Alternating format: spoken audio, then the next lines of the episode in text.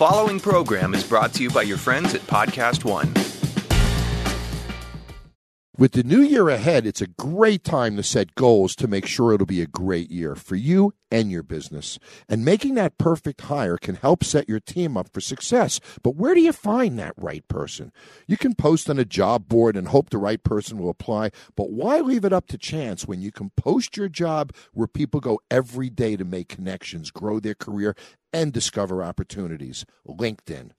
Most LinkedIn members aren't checking job boards regularly, but 9 out of 10 LinkedIn members are open to and interested in new opportunities like yours. And with most of the U.S. workforce on LinkedIn, posting on LinkedIn is the best way to get your job opportunity in front of more of the right people. People with the right skills and background for your role who are also ready for something new. It's the best way to find a person who will help grow your business. And that's why a new hire is made every eight seconds using LinkedIn. So find the right people for your business this year at linkedin.com slash Taffer and get $50 off your first job post. That's linkedin.com slash Taffer to get $50 off your first job post. linkedin.com slash Taffer. Terms and conditions apply.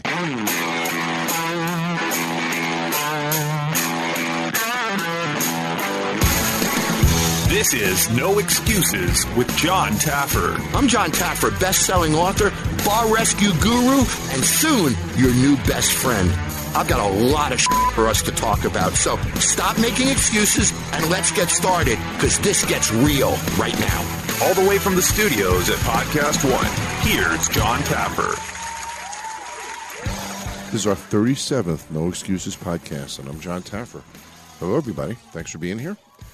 Pretty uh, powerful week for me, Corey. I've been down in Florida shooting uh, the new season of Bar Rescue. Yep.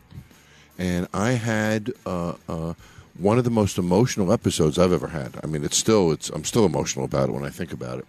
And it had a surprise ending that after 170 bar rescues, this has never happened before. So I'm a little uh, uh, taken aback by it in a positive way, and, all of the amazing emotion that I dealt with this week. And you know what's amazing, Corey, is is after 170 bar rescues. Wow. The, everyone is still different. You know, the people are still Right, yeah. different. They're still challenging, and and uh, uh, I don't tell people this very often. But last season, I actually started thinking about you know the do I want to stop? Because I love making a show, but honestly, I don't love being on the road 35, 40 weeks a year. And I really thought about it. And then, you know, uh, uh, that hug at the end means something, Corey. When, and, and when I get that, it's pretty inspiring. It's tough to give that up when you can, you know, really try to change people and, and change your businesses and set up their future. This past week, I didn't save a bar. I saved a life. It's, it's, I can't wait till this particular episode airs. And I'm back next week. I got one more in Florida, three in Dallas, three in uh, Kansas City, and then three in where's the last? Oh, Denver, or vice versa, somewhere along. Oh there. man, you're gonna be flying all over. I am, but it's uh, uh, so we got uh, uh, uh, ten that we've already done, that we've already shot. Those premiere March third next week, buddy. A week, six days from Yeah. now. So uh, I'm pretty excited about that. And then uh, these 12 more that we're making. So there's 22 more episodes coming, which I'm pretty darn excited about. And they're good ones. You know, it's interesting. After all these episodes, you'd think they would be. Uh, uh, what do you think? That they'd be less emotional for me. You know, they'd be more mechanical. But in Right, fact, yeah. in fact, they're not. When when you look in somebody's eyes, uh, and you know their life, their business, their co- kids' college or whatever is on the line, uh, uh, there's never anything old about that. You know, it seems to hit you every time. Anyway, so before we get going here, I want everybody to please take a second, hit subscribe at Apple Podcast or go to podcast1.com or the Podcast One app so that you can get your new episodes of No Excuses every Tuesday. And a quick thanks to my sponsors this week, Quicken Loans and TrueCar. So, buzzing around the news today, and I don't know about you, Corey. I'm still recovering from the last election and the politics and the divisiveness and, and you know all the ugliness that seems to be connected to our election every time. And I was in the newspaper and I was reading an amazing article uh, uh, of an election that we should all know about, and this might be one of the more appropriate. Uh, uh, moves by uh, uh, our voters in the country. So, a dead mayor makes it through to the final round. So there's a dead mayor. What? Yes. So let me see. In Edmond, Oklahoma, there is a dead mayor on the ballot. And the amazing thing is, in a three horse primary in Edmond, Oklahoma, his name is Charles Lamb. He finished second behind the other candidate, Dan O'Neill, who described himself as so, who's described as sort of awkward. So Mr. Lamb, who had been mayor since 2011, put his name forward for reelection before he died. Jeez. So the guy who he beat just said, you know, I'm a little astonished. When you when you're beat by a dead guy, but you know you know what's great about that? A dead guy really can't screw things up. You know, Right, yeah. He things just just, sort of move along. quiet and- yeah, it does. Is you know things just move along, and you know nothing too drastic happens. And I'm not certain any of us want anything too drastic to happen. So here's another one. You know, I, I go on Fox News and Fox Business pretty often. I also go on MSNBC and CNBC, and I try to keep it balanced. But Pete Hegseth, who's a host on Fox Business and Fox News, uh, uh, uh, would confess to never washing his hands.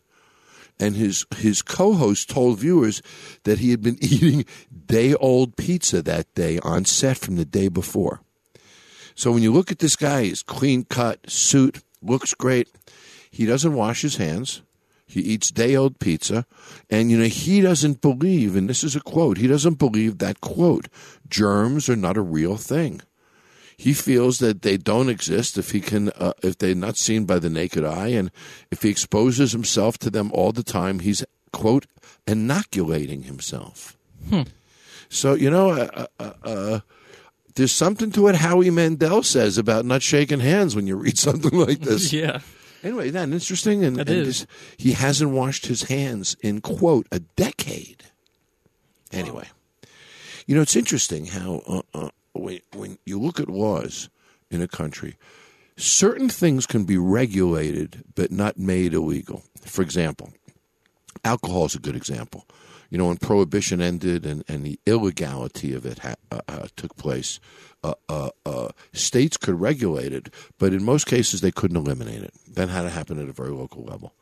And when you take a look at e- even Native American uh, reservation land, um, uh, on that land, anything that's regulated uh, on non-Native American land can be unregulated on Native American land. Anyway, regulation is a way that they control our use or ability to do something without eliminating it, because in many, many cases, the Constitution doesn't let them eliminate it. Well, Hawaii, of all states, came up with a fascinating concept.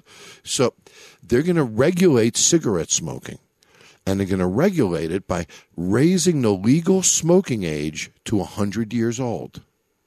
Hey.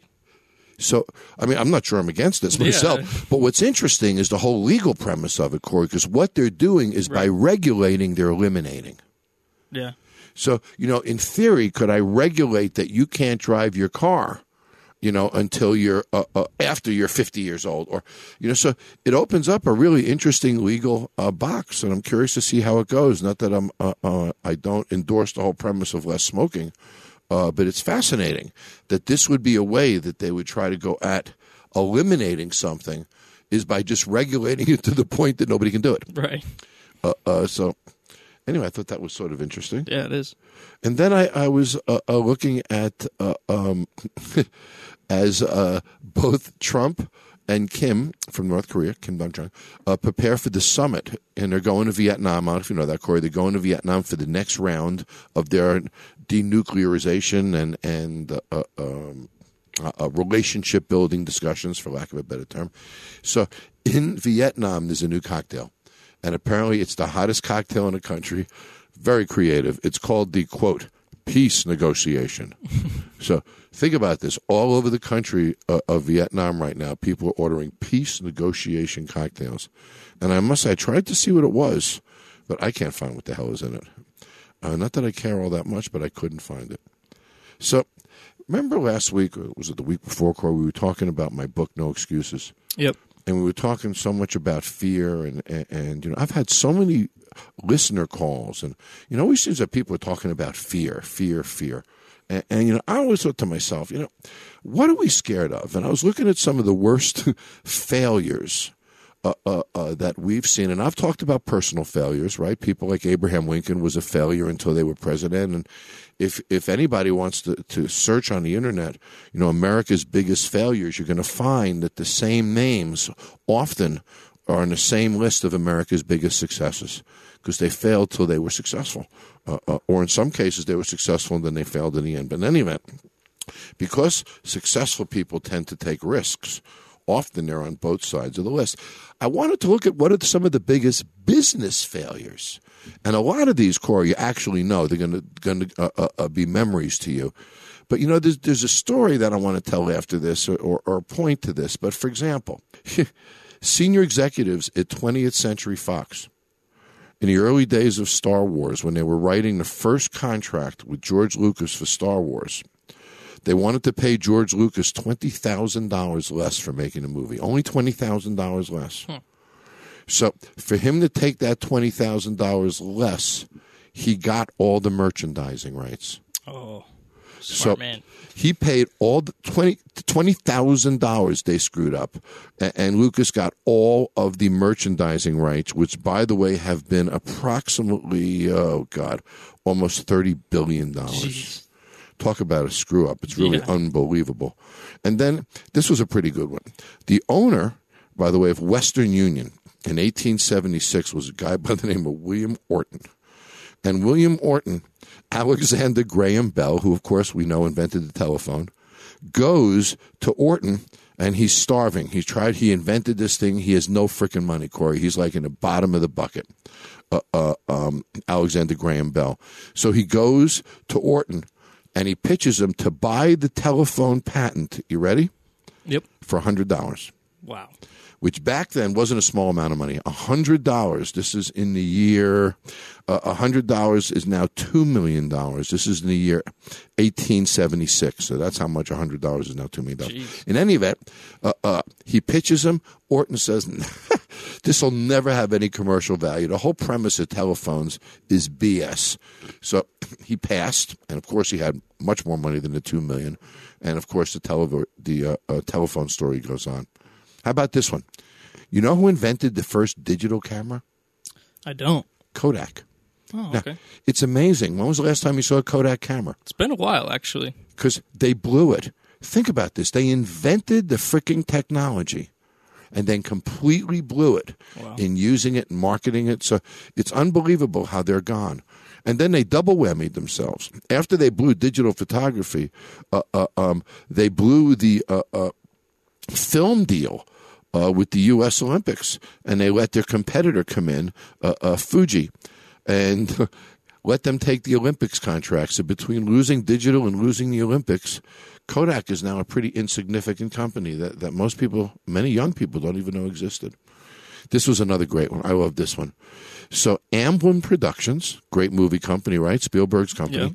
In 1981, offered Mars Company a cross promotion opportunity to put M&Ms in the feeling in the movie E.T. Hmm. right? Big movie and, and, and M&Ms and you know they turned it down and it was for very very little money.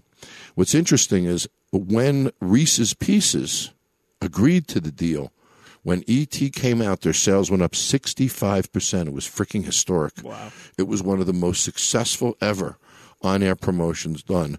And, and, you know, so that was a real screw up by Mars. And I'm making a point here. This is a good one. a guy by the name of Gerald Levin, the chairman of Time Warner, uh, uh, bought AOL. And when he bought AOL, when you negotiate a deal, Corey, a public company like that, normally I have an opportunity if the stock value goes down or something happens, I can renegotiate if something really material changes in the deal. He didn't put that clause in the deal. So he puts paper down, he signs, and he has to buy AOL, and then AOL's share value goes down 50%. Completely screwed. He lost billions and billions of dollars. Huge business failures. These CEOs weren't scared. They made the move, right, Corey? Yeah. Made that leap. Yep, they sure did. Where do you think they are now? Probably on the top. Yeah, they sure the hell are. Every one of these guys who made these screw ups are multi, multi, multi millionaires. Wow. And that's the point of this story. You see, if we don't take the chance, we never have that chance. But it's when we take chances, if we're good at what we do, we catch our breath, we lick our wounds, we stand up, and we go back at it. These people, publicly, these companies failed. They walked with millions, they walked with experience, they walked with knowledge and contacts and relationships they could take to their next deal.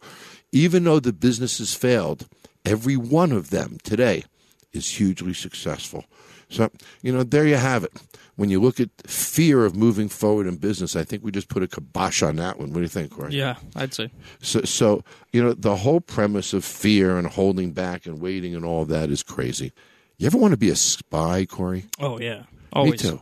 I always wanted to be a spy. And I remember, you know, watching James Bond when I was a kid and other spy movies. And, you know, the spies got the girls, right? Oh yeah. They always had the suits, the money, the guns, the cars, Cars, yeah. right? All that stuff. So, I mean, they had everything. I, there was no gig better than that. Well, uh, uh, I'm really excited. This week I have Mike McGowan, uh, who wrote the book Ghost My 30 Years as an Undercover FBI Agent. Mike McGowan is the only FBI agent in 109 years who infiltrated not one, not two, but three mafia families. Whoa. When an agent can infiltrate one mafia family, it's a big freaking deal. Mike infiltrated three. And it's interesting how he uses the term LCN, LCN. You know, La Cosa Nostra is the term that he used, LCN. But you know, I've been I've been so looking forward to talking to Mike. His inside stories of what happened to him in undercover assignments. Imagine this, Corey. You're in the middle of a drug cartel deal for millions of dollars worth of cocaine. You're on your own, buddy. No Sound, sounds like a movie. no weapons, you know, no wires, no video, nobody watching you. You're just in the room on your own. And if your instincts are wrong, you're going to die. And uh, a couple of times, uh, Mike came very close. So I'm really excited to have him. And I'll be back in just a minute with Mike McGowan. Don't shut down this podcast yet. No Excuses with Jon Taffer continues next. Want to talk to John? Email him now at podcast at johntaffer.com. Every car comes with its share of stories. How about that ding in your bumper when you nervously picked up your first date?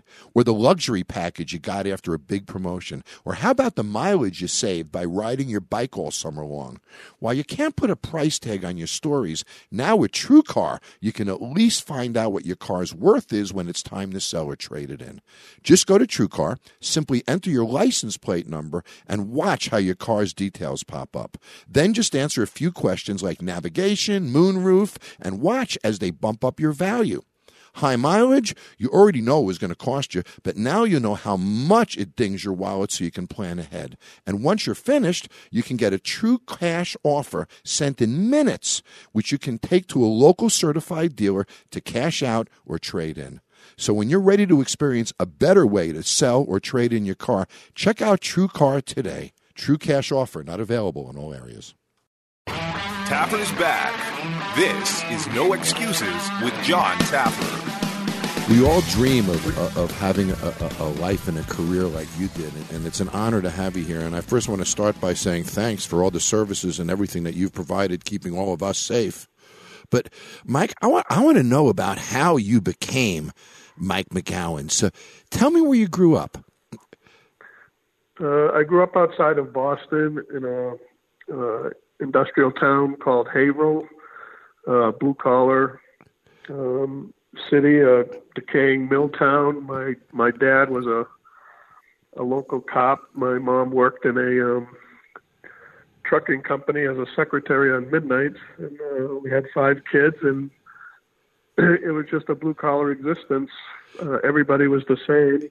And did you know you, You wanted we to? didn't- you know you wanted to I'm be? sorry? Did you know you wanted to be a police officer when you were young? Did you want to follow in a family tradition, or, or uh, uh, uh, yeah, so you knew that when you were young? when you were, when you grew up where I did, you uh, kind of uh, chose your path early on. So my dad was a cop, my grandfather was a cop, so I didn't have much of a choice. That was the family business, and you know I grew up with guys who chose to go one way or the other, and some of them went to jail, and some of them went into police work, fire work. So yeah, it was something I had never, I had no in, in anticipation or um, interest in joining the FBI eventually, but it just that's the way the it broke. So yeah, I uh, I had planned to be a cop all along, and I, I was a cop for about five years. You know, it's interesting when when I look at your history, in 109 history uh, of the FBI, nobody's ever infiltrated three different mafia families. Did you know you were going to go undercover? Was it a dream of yours? Because from what I've read, you just sort of slipped into it. I, I slipped. I stumbled. I don't know what the right word is. There was no there was no plan. What happened when I when I joined the FBI at that time period? If you had been in police work or military, they just automatically assumed you could work undercover. There was no training. There was no um, process. So they basically threw you out on the street. And uh, I was horrible at the beginning. I, I didn't know what I was doing, but I loved it from the first time I tried it. So I, I worked at getting better at it, and um, I eventually learned how to do it by working with uh, informants, cooperators, real bad guys who taught me how to think and talk and act and manipulate like like them. It's interesting because many of the of the uh, crime families that you broke into were ethnic, but yet you're not Italian. nor, nope. nor are you Mexican. So, so it nope. was, I'm guessing, even more difficult to infiltrate uh, uh, when you're not ethnically aligned with them. Well, you know that that that is somewhat of a myth in the sense that uh, there's only one color in the world, and it's green. And if you can convince any ethnic group that there's a financial incentive to deal with another group, you you have a shot. So we always we always built our plan around uh, we would provide either a service or a, a conveyance, something that the the targeted group would need. Uh, but it was difficult because, especially with like the Italian, the Italians, these are guys who grew up, you know, next door to one another for 30 years, and all of a sudden I'm the new kid on the block every time around. That's um, right, and they grew up together, so they so they trust each right. other so, inherently. And again, undercover work, uh, which comes across in the book, it uh, eventually it's it's betrayal. It's gaining someone's trust and betraying them, and um, you know that's something that some people have difficulty uh, accepting. Uh, that was my job uh, for a lot of these guys, especially the Italians. I, I really enjoyed being in their company, except they did one extra thing that I didn't do, and that was my job to gather evidence Right. Of so, that other thing they were doing. So your book, Ghost, My 30 Years as an FBI Undercover Agent, I must tell you, I read it the past couple of days. It's a killer book. And for nobody who's read it, I just want to give them a little synopsis here. For over 30 years, Mike, you successfully infiltrated the Italian La Cosa Nostra, the Russian organized crime groups, Mexican drug cartels, outlaw motorcycle gangs, contract murderers, corrupt politicians, and all your work resulted in arrests, seizures, lengthy incarcerations, and and you've been recognized at the highest level of the FBI and Department of Justice for your undercover assignments. Mike, did you get scared? You know, I, I get I get asked that question a lot, and the best way to answer that is obviously there's there are times that you're uncomfortable, but you have to remember, you know, we're professionals. We do our job in a professional way we, we mitigate the risk factors as much as possible. The, the planning that goes into these operations are extensive, and and again, once and I say this uh, proudly, having been a police officer before as an FBI agent, every cop and every agent for every organization that goes to work every day, uh, you know, runs the risk of not going home that night. Yep. But it becomes part of your job, and when you swear to an oath, uh, you accept that risk. So yeah, there were times that I was scared, um, but that's something you have to work through. And the more experience I became, the more comfortable I got that I could pretty much talk myself out of any situation. And Are thankfully, you, for thirty years, I did. uh, were you very involved in all the advanced planning as the as the operative who goes in as well? Or I'm guessing the planning team is different than the operating team, or do they tend to be the same? Uh, again, it's changed over the years.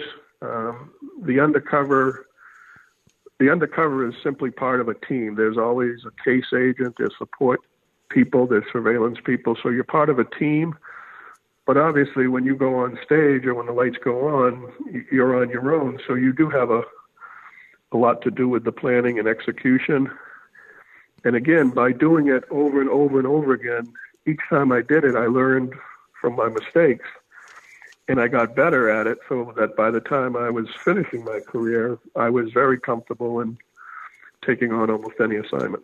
It's interesting when I when I read that about you know I'm in reality television, so so I don't get the chance to plan things. They're sort of thrown at me a little bit, and you know, I'm thinking about you in the, in these undercover situations, and you have a plan, and you go in, and obviously you build relationships of trust with people.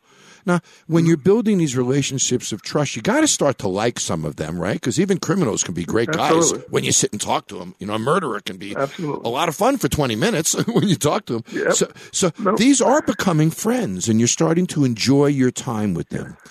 But yet, you never lose sight with with uh, your purpose when you're there. I get that, but there's one story I'd love for you to tell, and that's the bathrobe story, if you don't mind because that was a great situation where with all the planning that you did in real time you made a last second decision that could have saved the entire operation something as silly as that choice Yes, and that's you know I enjoy that story and and doing what we do because it's so serious. You know, you have to have some humor in what we do. yeah So in, in that particular case, that's the Chapo Guzman case, and uh, there were four of us, four FBI undercovers, getting ready for the first meeting in the case. And this was a critical meeting. Uh, we had sent an informant into Mexico to meet directly with Guzman, and he sent his first cousin uh, to Miami to meet with us.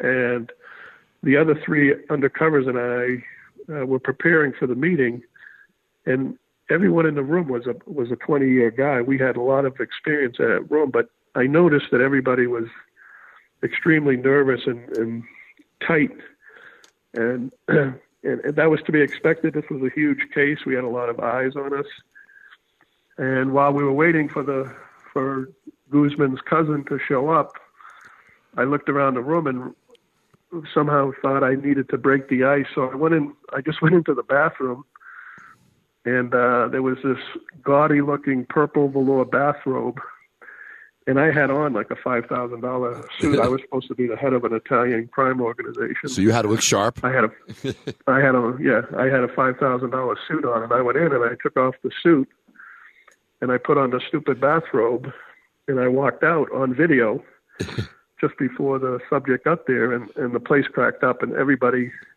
just took a deep breath and relaxed. And what's what's funny about that is when we did do the prosecution of that case, the prosecutors would just refer to it as the bathrobe meeting. That was everybody knew exactly what day we were talking about with that. So I just did, a, you know, I made a last second decision to lighten the mood and get everybody ready to go.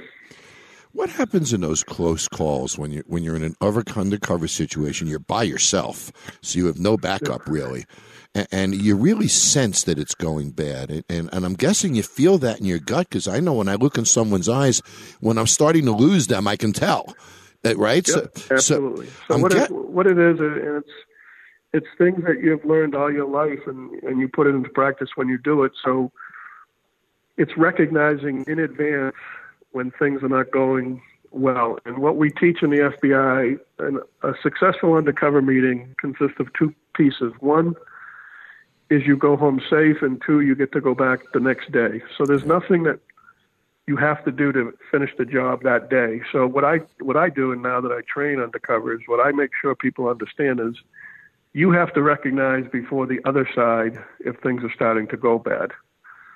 And the only thing I can guarantee you in an undercover operation is whatever you had planned, it's not going to go exactly as you planned. So once you accept that, once you understand that you have to be flexible, you have to be adaptable, but you have to be ahead of them. You got to mm-hmm. know, and you have to know how to get into a room, and more importantly, how to get out of a room. You so know- there's been times that I've called off meetings, and other agents who were monitoring the meeting thought the meeting was going very well, but I knew that it wasn't going the way we wanted to. And you never want to be, you want to get out of there sooner rather than later. So I just, I always had a, plan how to get out of a room. Again, without drawing attention to, you know, you're not going to jump up and race out of the room. You, you get out of there the right way, but at the same time, you've, you saw that it wasn't going in the direction you wanted to, and you you, you called it a day. So sometimes you really can't rush undercover, then, can you? Because it can only go No. at the pace that the trust does. I'm guessing, No, right? And what what what what people need to understand, and especially you know, working undercover, even in law enforcement, only about ten percent of law enforcement work undercover. So the other ninety percent of your coworkers think you're a little bit goofy, and they don't. They they have they look at everything black and white from they you know from a special agent's position, where as an undercover you have to put yourself in the bad guy's shoes. Every game is an away game. You're you're not on your home turf. Right. You're on their turf, so you make decisions that other agents may um, question later. But you have to have the confidence that your decision is the right one, because ultimately the only goal is to go home that night. You know, you, you hear about a capo, and, and, and, and you know, you, you assume, especially when you watch television, you assume that they're sophisticated criminals, right? They're doing background checks, and they have people on their computers, and you know, they're accessing databases and everything. Do they? Are they good at due diligence and checking things out? And are they as capable as we think they are? They get a lot more credit than they're due. Yeah. and I'll, I'll cite I'll cite two examples in the book. Um, the uh, the Providence, Rhode Island case, the Patriarca case, uh, where the subject was Matty Guglielmetti. He was Yeah. he was very savvy, very skilled. He was somebody that I had to be on my toes every second I was with him. And it's not necessarily so much what they, the due diligence they can do. It, they're just used to being around bad guys, and they're used to sniffing out good guys. So he he was a challenge, and then later in my career, I did a case against the underboss uh, up in Boston named Carmen DiNunzio, the cheese man, hmm and and he, he was not the brightest bulb in the package. He he met with me, a complete stranger, and I got more out of him in a 20 minute conversation that the, the investigation got in two years. He never should have met with me. There was no reason for him to meet with me other than he was greedy, and we just took advantage of that. You have to know what your opponent's Achilles heel is, and a lot of time it's strip, uh, strictly cash, and we use that to our advantage. Yep, it's all about the money in the end. You know, there's another great story th- that I read about uh, uh, uh, uh, um, uh, uh, a a coat and a photograph in a strip club. Right. And you know- when I was brand new, and this is this is how I teach now, how I teach undercover. When I didn't have the benefit of any training, so everything I did and the agents that who came in at my time, we kind of learned by trial and error. And I was sent into a strip joint to look for a fugitive, and uh, in this just this decadent uh, strip club, and I mis- I mistakenly took the photo with me and I stuck it in my jacket so I could recognize the fugitive. He was in there, and during the evening, I went into the bathroom, and I came out and uh, reached into my coat, and the photo was gone. So I don't think it fell out. I don't think it was an accident, and I just got my ass out of there as, as quick as I could. That was my next question. And then there was a time that you really did actually fear for your life in Cafe Vittoria. Yeah, Right. that, That was, was- a bad day. Yep. Another bad day. Would, would you tell that story? Yep. So in that in that case, that was a Italian uh, LCN case. Uh, I had been working against that group for about five months, and we were getting near the end of the case. And over a Memorial Day weekend, the FBI received information that the the Italians had learned that I was an undercover FBI agent, and they wouldn't tell me. The FBI wouldn't tell me how they learned that, but they told me that they were getting ready to pull the plug. They didn't want me to go back. And myself and the case agent argued we would go back, but I would meet them only out on the street. I wouldn't go into any buildings or anywhere where, you know, I couldn't get some help if I needed it. So reluctantly, they allowed me to go back, and sure enough, I met the the group at the uh, Cafe Vittoria where where I had been dozens of times, and I had just planned to stand outside and have a quick chat and they brought me into the uh, they brought me into the cafe, uh, which at first didn't alarm me too much because I had been in there, and sure enough, they wanted me inside. But then they said we had to go down in the basement, and when you hear that, that's you know good. not a good day. Yep. Um, there were three of them. They were all big, strong guys. I wasn't going to, you know, fight three guys. So they dragged me down into the basement, and I, I truly believe at that point that that might have been the, my last day on Earth. But again, you have to keep your composure and, and talk your way through it. And what happened on that day, and again, it's just like a funny story, is there was a jukebox down there playing Frank Sinatra's My Way. And I started to laugh because that was the only song my dad, who had been dead for 20 years, hmm. it's the only song my dad ever played. And to me, it was a signal from him, you know, basically saying, You're going to get out of here alive. And what happened was we sat down and we negotiated for more cocaine. And they eventually told me the reason they brought me in the basement was they had heard the FBI was uh, watching them and they wanted to protect me from the FBI. So they didn't they didn't drag me down in the basement to kill me. They dragged me down to protect me from the FBI. Wow. So when you take a look at your career, you know one thing that, that was really uh, uh, uh, surprising to me is how little training you got to go undercover. So you go into these situations, and you really back then, I guess there was no training, there was no computer systems, so you didn't have really reliable background information on people either. In very many cases, you were reacting to hearsay and, and street information, right? Right. And what what it is is, and again, this is a it's a two edged sword. So the way that I was the way that I learned to work undercover was literally to go out there and do it and make mistakes and learn from the mistakes. We don't allow that anymore in the FBI. There's a very formalized training process now. It's a very difficult training to get through. That's the evolution of 30 years of, of FBI undercover advancement. But you know what happened when I was an agent versus what goes on today. They're, they're two two different yeah. time periods. It, it just doesn't happen anymore. And I'm guessing today the, the, system now is much better than it was when I started. Also, I'm guessing technology is is uh, plays a part exactly. where sometimes we don't have to put a human asset in, right? We can capture well, the, information through technology.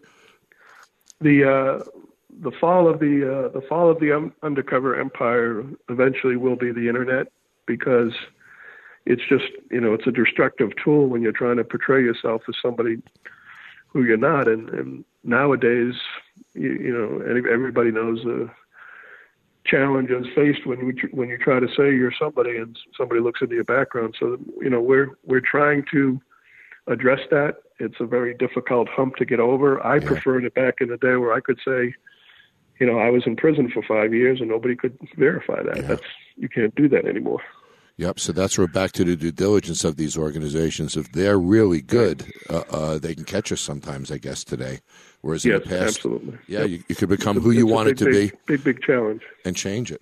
You know, what about when somebody gets out? For example, I was reading that. Uh, um, let's see, who was it? Uh, um, Guglielmetti he was yep. indicted in 2005, and he just got out in 2014. What happens when a, a, a criminal who you've indicted uh, caused incarceration? Uh, are you notified when they're released? Is is there any procedure in that regard?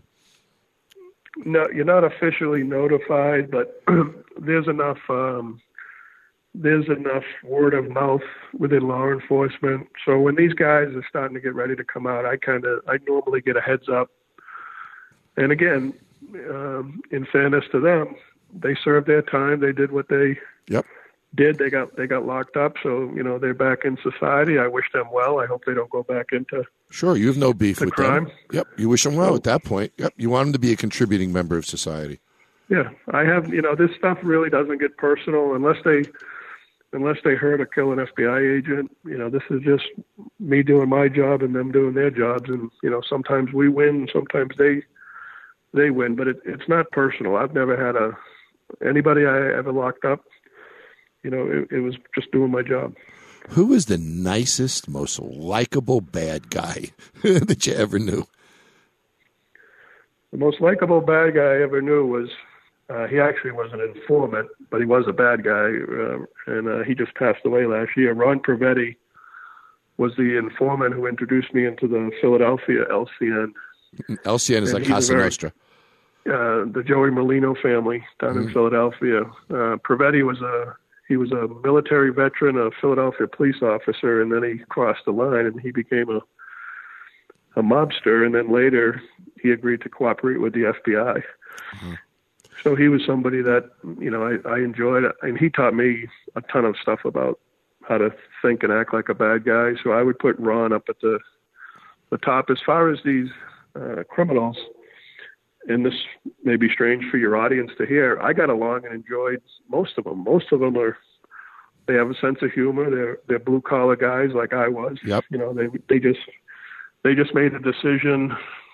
When I went to police work, they went the other way, and Yeah. you know we have a lot more in common than differences.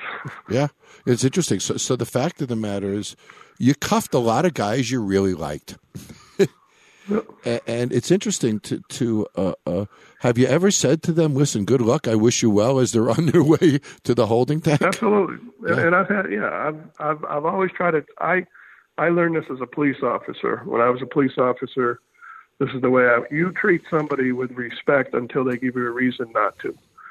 So I would always treat anybody that I dealt with professionally, respectfully, including you know major drug traffickers, major mob guys. And when you get to the level of the FBI and the types of people, you know, you're at the top level of, you know, uh, law enforcement in Yeah. the sense that you're investigating serious groups. Yeah. A lot of them are very professional. They really are. They're not. Yeah, yeah. There's violence involved, et cetera, but they don't want to have the attention of the FBI on them, so they try to stay under the radar. So there's plenty of guys that I locked up that I had no uh, ill will towards. Again, it, it was my job to collect evidence, and if they colored outside the lines, that was my job. So that's what I did. That's interesting. What is the uh, what would they say to you after they realized that you were undercover? Because obviously they've trusted you. They now like you. They've had dinner with you, lunch with you. They've sat. They spent hours with you. Uh, uh, they find out at some point that you're the guy who got them. Do they give Yeah, you? is um, it a hatred? there's is it? A, various, there's, is it respectful? Um, I've had guys, you know, uh, in, usually when the reaction comes, it's when I like I go to court. Yep. So I've had guys. I had one guy wave to me, and he still didn't believe I was an agent, even after I got up and identified myself. He, he refused to believe I was an agent. I had another guy point his finger at me with a gun, you know, Yep. telling that you know my time was coming. Yep. Um, but a lot of times, once you know, and as the undercover, you very seldom are involved in the arrest. You're not present when they're arrested. So unless they go to court, a lot of times you never see these guys again. So that's the best of all. Obviously, when your cover isn't blown at all, and you're not even needed Right. there. Right. Do they ever treat you with respect, saying, "You know what? You're on that side. I'm on this side. You got me this time. Congratulations." Is it an environment of respect? Do they respect your role? There- There, yeah, there, there is, there is a level of respect. I tell a funny story now since the book came out. Um, Bobby Luisi, which was the first guy in the Italian case I locked up in 1999, he did 18 years in federal prison as a result of that case. And after the book came out, he contacted my co-writer and asked for a copy of the book. and my co-writer said, "Yeah, I'll be happy to send you one. Do you want Mike to sign it?" And Bobby said he, he'd never sign it for me. and they called me, and I said, "Yeah, I'm happy to sign it." He he served his time. He, he's Yep. now in the ministry. He's turned his life around, or or so he claims. So I have no you know hard feelings. I wrote to him, Bobby, you know, no hard feelings. Yeah. Enjoy. What do you feel about the political environment of the FBI today? And this is not a political show. I'm not looking for yay and Yep. nays. Does No. it concern you when you look at what's going on out there and the credibility and the reviews Yes, and the investigations of the investigations? And, and Yes, I'm very disappointed. I, I really, I tell people again, if you want to read about what the FBI is supposed to be doing, and read my book. If you want to read about political stuff in the FBI, read somebody else's book. It's just, Yeah. it's nothing that I ever wanted to be involved in. I stayed out of that mess my whole career. I just wanted to work cases and and do what I was supposed to do. Yeah, there's no place for politics in the FBI at the end of the day, is there? Not in my opinion, no. No, it's really uh, it's about the evidence and, and and what we do. It's unfortunate that politics is brought into it because you are the example of the ultimate integrity. You know, the one who looks somebody in the eye and just follows the law, follows the Constitution, does what they should do straight down the line. And, and you know, I want to thank you, Mike. Your book is unbelievable. Uh, uh, please go check this one out. I don't recommend that many books on this podcast, but Ghost: My 30 Years as an FBI Undercover Agent. You know the stories of the different groups that you've got. I mean, you caused the indictment and incarceration of a boss, an undercover boss, two capos, a national union president, union officials, dozens of La Cosa Nostra associates. No other agent has infiltrated more mafia families than you. And and, and uh, you know, Mike, if it wasn't for people like you, I think our country would unravel. You know, you put yourself in a line of fire, and you know, military gets so much credit, and they should, of course, for protecting our freedom. But you know, you should get that same credit. Uh, you've protected our security and our freedom as much as any soldier overseas has. Thank you, buddy. It was an honor to have you. Thank you, Jon. Wow. I mean, think about him in an undercover situation. His palms are sweating. He can't show any nerves. He's wearing the wrong clothes. Suddenly he senses they might know who I am. I better get out of here. I'll pick this up tomorrow. So imagine those moments. We see them on TV all the time. He actually lived it. When you think about it, over 30 years, Mexican cartels, three different mafia families. He brought down El Chapo, for Christ's sakes. You know, when you think about this, and he didn't have any training, they didn't do training back then in the FBI. This is a guy who showed up every day. And there's a lesson to be learned in life. He showed up every day. He didn't know he was going to be undercover. He became it. He didn't know what cases he was going to do. He just showed up every day, thought about it, and got through that day. Unlike us, we show up every day to make money. We show up every day to do things that hopefully we enjoy in our lives. Think about Mike. Mike showed up every day thinking that might be his last day, but he showed up anyway. So, honestly, as long as we show up every day and work that day to the best of our ability, we can start to have a resume like Mike McGowan. And I'll be right back with my favorite part of the show audience calls. Don't shut down this podcast yet. No Excuses with Jon Taffer continues next. Shut it down! All right, Jon. New week and new callers. Let's get Shut in it it. We have. Sahar here from New York, but it looks like she's originally from California. She's a hairstylist, and she's built quite the clientele. So she's trying to start her own salon. Hi, Sahar. How you doing? Nice to talk to you. I know. Nice to. Oh my God, I'm so excited. I'm excited to help you. When, when I read your note, so so you're a hairstylist from California. You moved to New York to chase your dreams, which which I'm all about. So I think that's freaking awesome. And Thank uh, you so much. so so you've gotten really good as a hair cutter. Obviously, you've built your Yes. client. You've built your clientele, which is really really cool. And now you've got this big choice ahead of you. So now that I set all that up for you, you're thinking of starting your own business now. Yes, Wow, big move. and I know. I actually I've worked so hard for this. I didn't actually like think this was gonna happen, but I kind of like came to me. I always like thought, you know, like I this was always a dream, and finally I was like, you know, like I built a pretty well clientele, and mm-hmm. For sure, like next year I was thinking of starting it. I just wanted another year to actually have like that solid clientele, and now I'm I'm ready. I just need to find a location, and I'm just kind of confused. I was I just have never had like a business plan plan before, so. I just had a few questions about that as to like how do I start a business plan and um and I found an investor but I just want to know like how do I present my business plan to her like should I find a like a creative way to show her or mm-hmm. do I just like you know old fashioned way by paper or you know what I mean Yes. I just, I'm just kind of Is she- confused as to how to start this Is your investor everything he in or she? head, Like I see the vision, but I can't. I don't know how to create a plan. Okay, let's talk. So, is your investor a male or female? She's a female. Okay, so so you know there might be an interesting way to do it. Bring her in, give her a full Okay. treatment, and at the end, look at her and say, hold up the mirror, and say, you know, how much of a price do you put on your own beauty? How many people would like to look as good as you do today? Oh So- wow. So if you believe in the way you look right now, you know others will believe in it too. That's why I want to open a salon with you. Let me show you my business plan. Now she's in before you start. I like starting things in a dramatic kind of a way like that.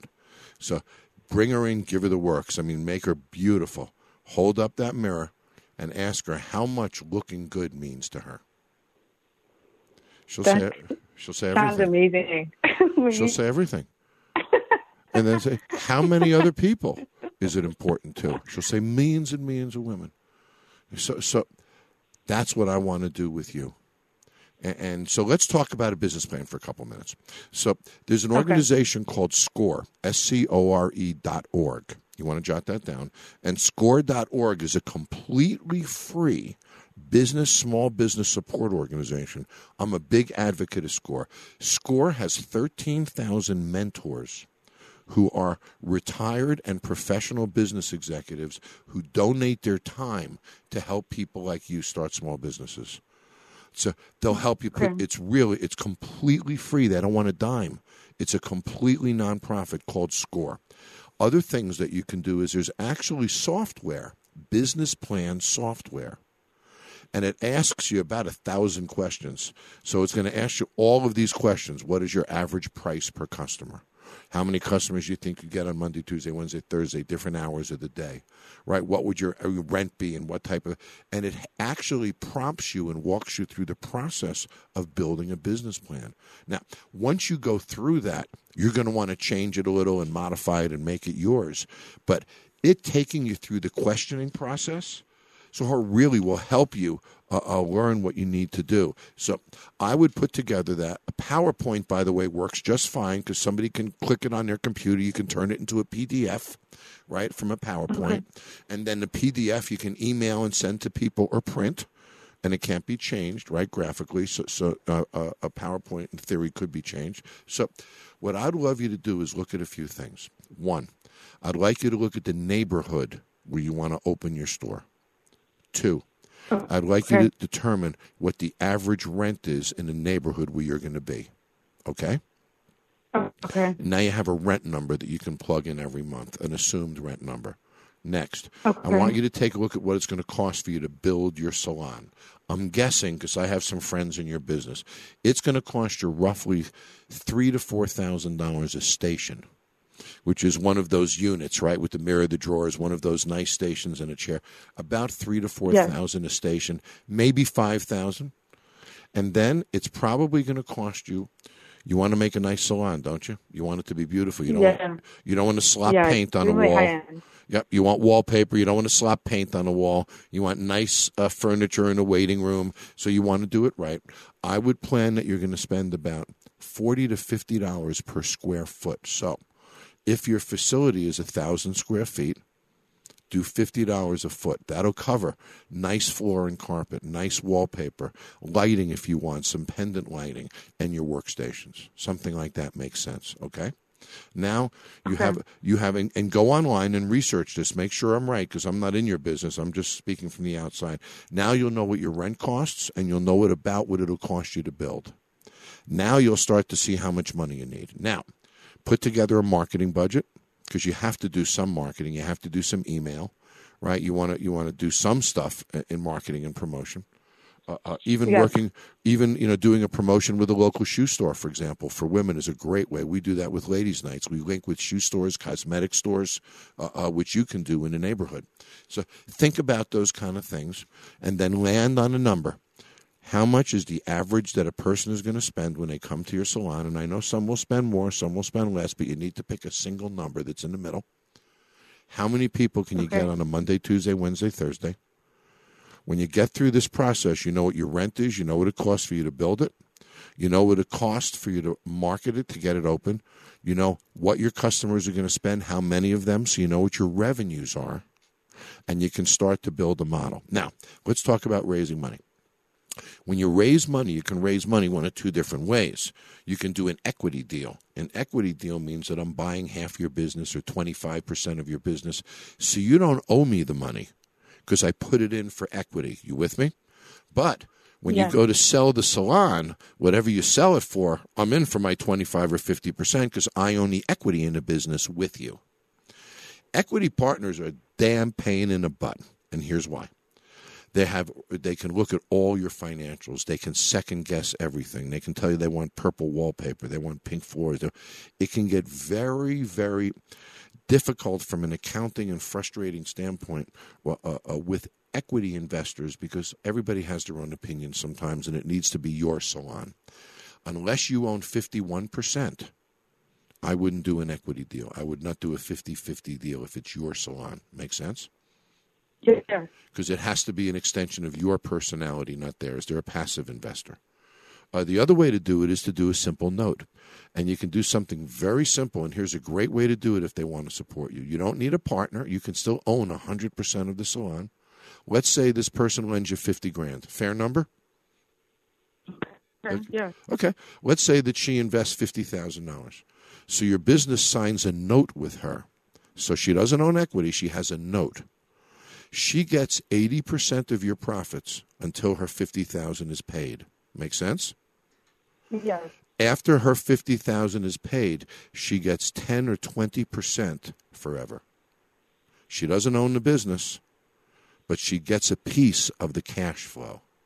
So, what would I get for my 50 grand? Well, I know that I'm getting my money out first, so that makes me feel good in that scenario. I'm getting 80% of the money.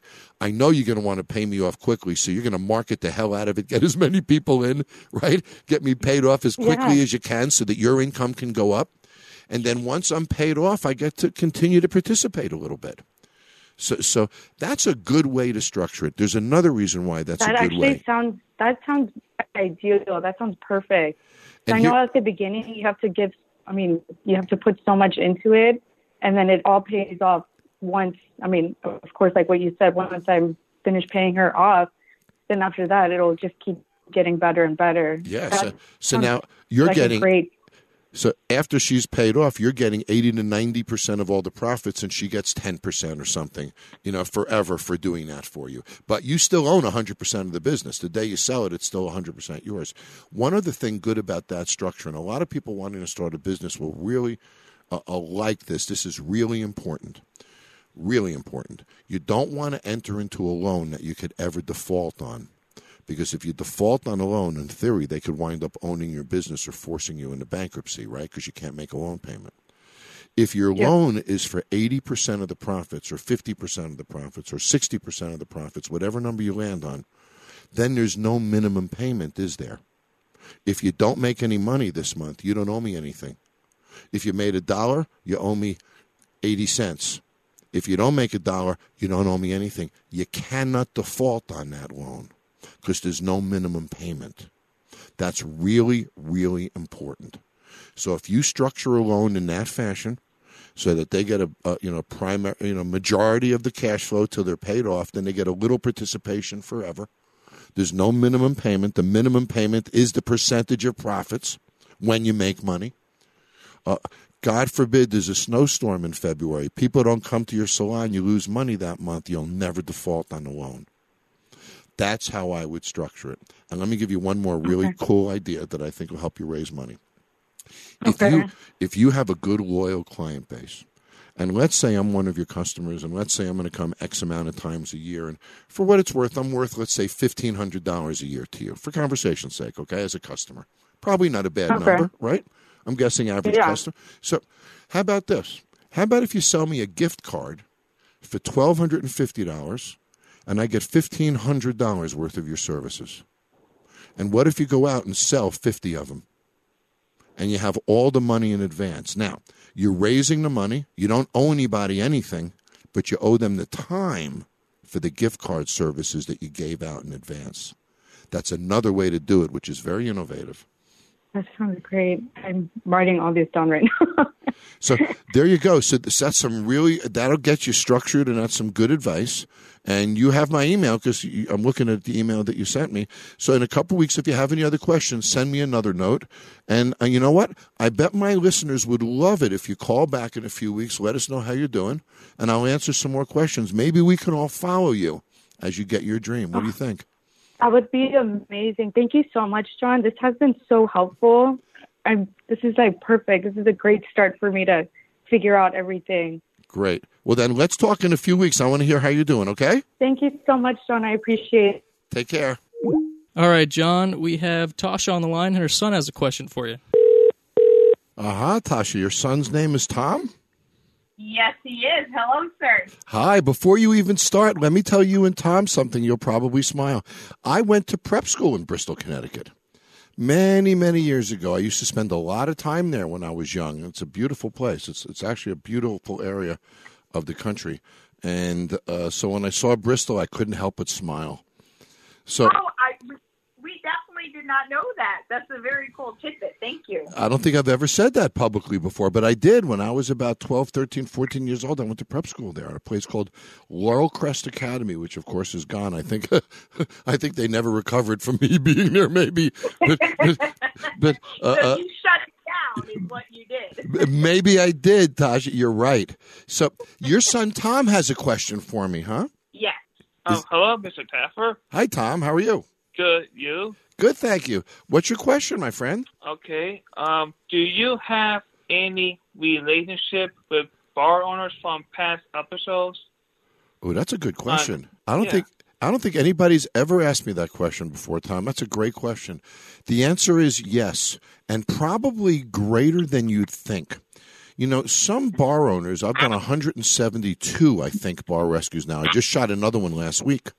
And, some owners are really appreciative. We develop a very tight bond. So, for example, uh, Brad Bohannon and Steve Smith from Spirits on Bourbon, we talk all the time uh, uh, the Alexander family from uh, Moonrunners. Uh, uh, I hear from them very, very often. Uh, Jerry from um, Sorties, I hear from Jerry very, very often. The Tuberty brothers from from, from uh, the Superstorm Sandy episode, I hear from them very often. So there's probably out of the 170 I've done, Tom, probably 30 of them we keep in touch, and uh, uh, you know they're actually very appreciative of what I've done. The other maybe, uh, let's say, 30 are very appreciative and we're very close, uh, keep in touch. Maybe about 100 of them, uh, uh, uh, we have a good relationship, but maybe we don't keep in touch that often. And then maybe about 30 of them, we probably don't keep in touch, if you know what I mean. Oh, that's really good. Well, thanks, Tom. It's a great question. Thank you for calling, my friend. And Tasha, uh, stay warm up there in Bristol. I'm in Las Vegas, by the way, Tom. I have an inch of snow in my backyard, and I live in the desert. Wow. Yeah, we Oh, saw that- that on the news. That's that's crazy, right, Tommy? Yeah. I went to California last month to see my sister. Yes. Ah, well, hopefully it'll be nice and warm there, and you'll get out of the cold of Bristol. But it was very nice, very nice to talk to you both. Have a great, great day. And, and Tom, keep coming up with great questions like that, okay? Thank you. Bye bye. Listen, I'd really love it if you'd be on the show. You can challenge me, argue with me, disagree with me, agree with me, whatever you like, but the more challenging, the better. Just send an email to podcast at jontaffer.com, podcast at jontaffer.com.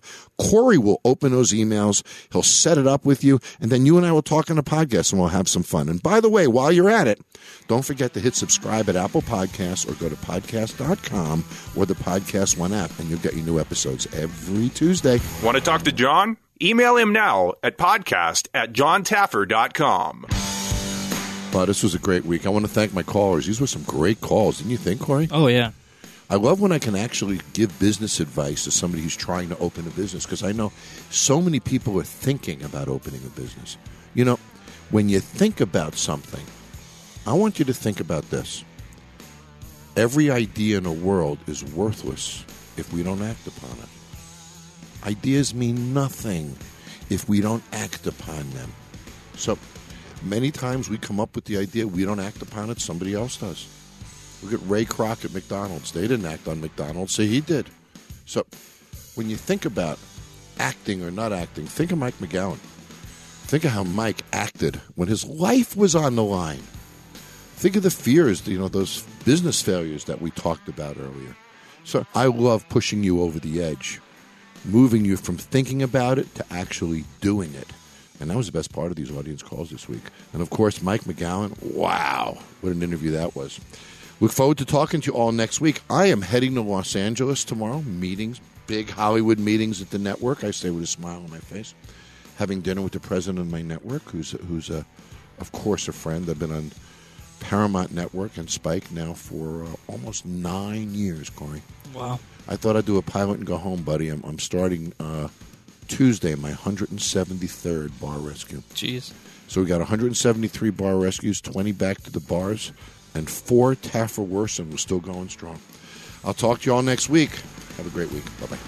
Thanks for listening to No Excuses with Jon Taffer on Podcast One. Download new episodes every Tuesday here on PodcastOne.com, the Podcast One app, and at Apple Podcasts. Make sure to rate and review.